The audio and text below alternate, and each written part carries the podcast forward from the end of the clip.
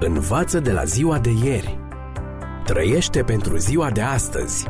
Speră pentru ziua de mâine. Ascultă emisiunea Timpul Speranței și vei căpăta speranță în ziua de mâine.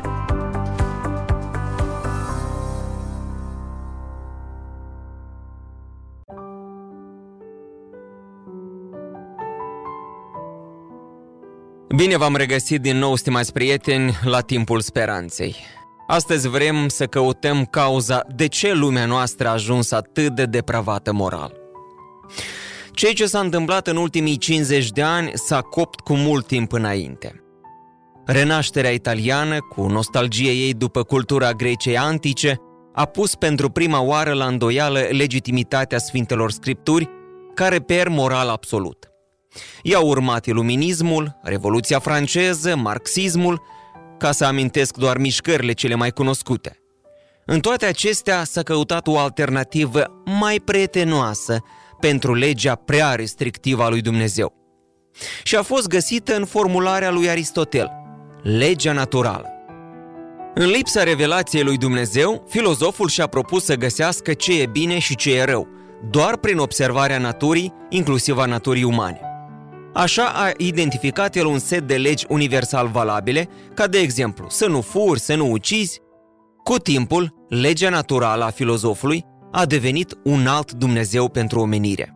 Natura a fost luată ca etalon, iar rațiunea omului ca autoritate finală. Strigătul lui Jean-Jacques Rousseau, înapoi la natură, i-a înflăcărat pe gânditorii francezi. Pe același model al naturii și-au construit și marxiștii utopia lor – Doctrina lor afirmă că omul este bun din naștere și că societatea este cea care îl strică. Schimbarea societății e ceea ce îi va permite omului să-și dezvolte bunătatea naturală. Chiar așa stau lucrurile?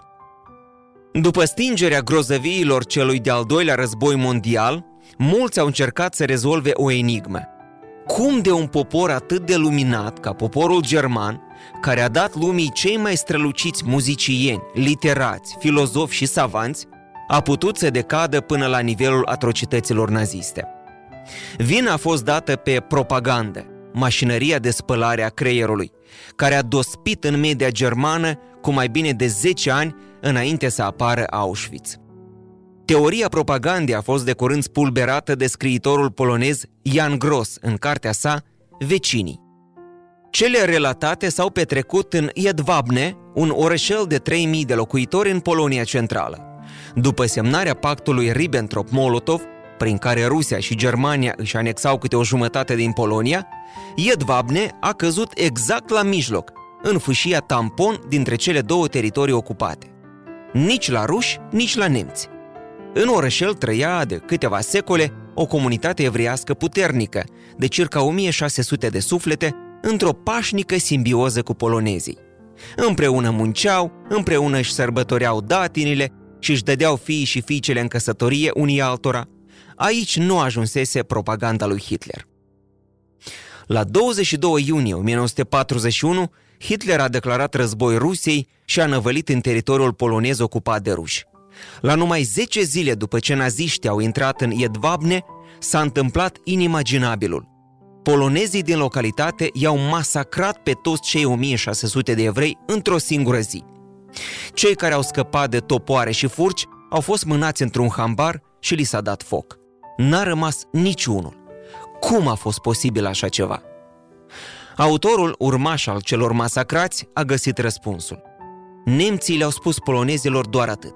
Puteți să le faceți orice, și pentru că le-au poftit fermele, uneltele, casele, banii, bijuteriile și câte mai aveau evrei, bunii lor vecini și-au slobozit pornirile naturale atât de umane, ca de fapt și mulți alții în situații similare. Idealiștii ar dori să creadă că Jedvabne a fost un caz izolat, că omul, la urma urmei, n-ar fi chiar atât de rău. Dar ipoteza aceasta este contrazisă de un alt caz care s-a întâmplat într-o zi de marți, pe 6 octombrie 1969, care a marcat un cataclism în istoria orașului Montreal din Canada, sub numele de Marțea Neagră. N-a fost nici asteroid, nici potop, doar că în acea zi poliția a făcut grevă și nu s-a prezentat pe teren. Timp de 24 de ore, Montrealul, cu o populație de un milion și un sfert de locuitori civilizați, a fost în haos. Peste o mie de magazine au fost prădate. Oameni de toate categoriile sociale, puși la male, târgoveți, aristocrați, bogați și săraci, furau la greu, unii cu mâna goală, iar cei mai esteți cu camioneta. Cine li se împotrivea era bătut sau omorât. Teama de pedeapsă fiind abolită, a ieșit din nou la iveală a rama naturii noastre umane.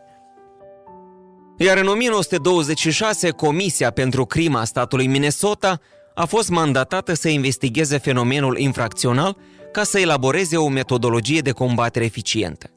Preambulul raportului începe cu o neobișnuită descriere a condiției umane.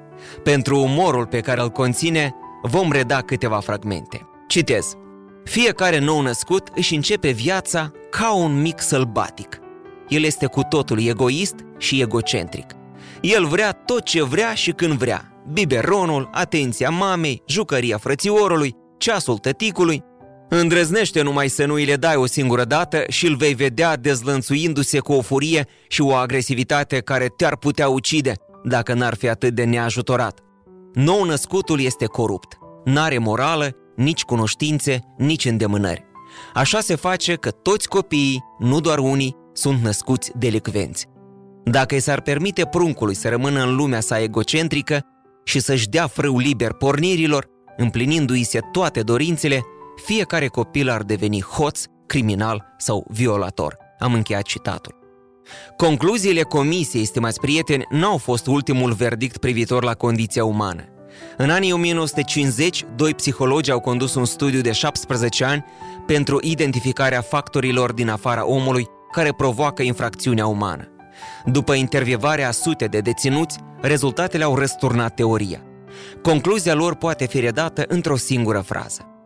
Actul criminal nu este rezultatul sărăciei sau al nedreptății sociale, ci este rezultatul alegerilor greșite ale individului. Exact la aceleași concluzii ajung alți doi profesori de la Harvard. Citez.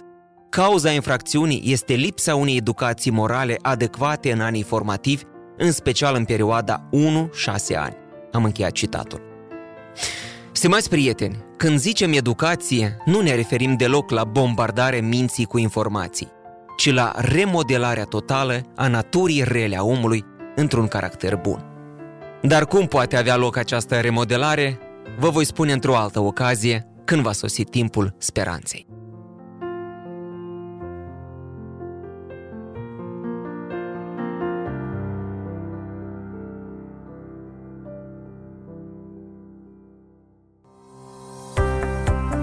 Învață de la ziua de ieri. Trăiește pentru ziua de astăzi. Speră pentru ziua de mâine.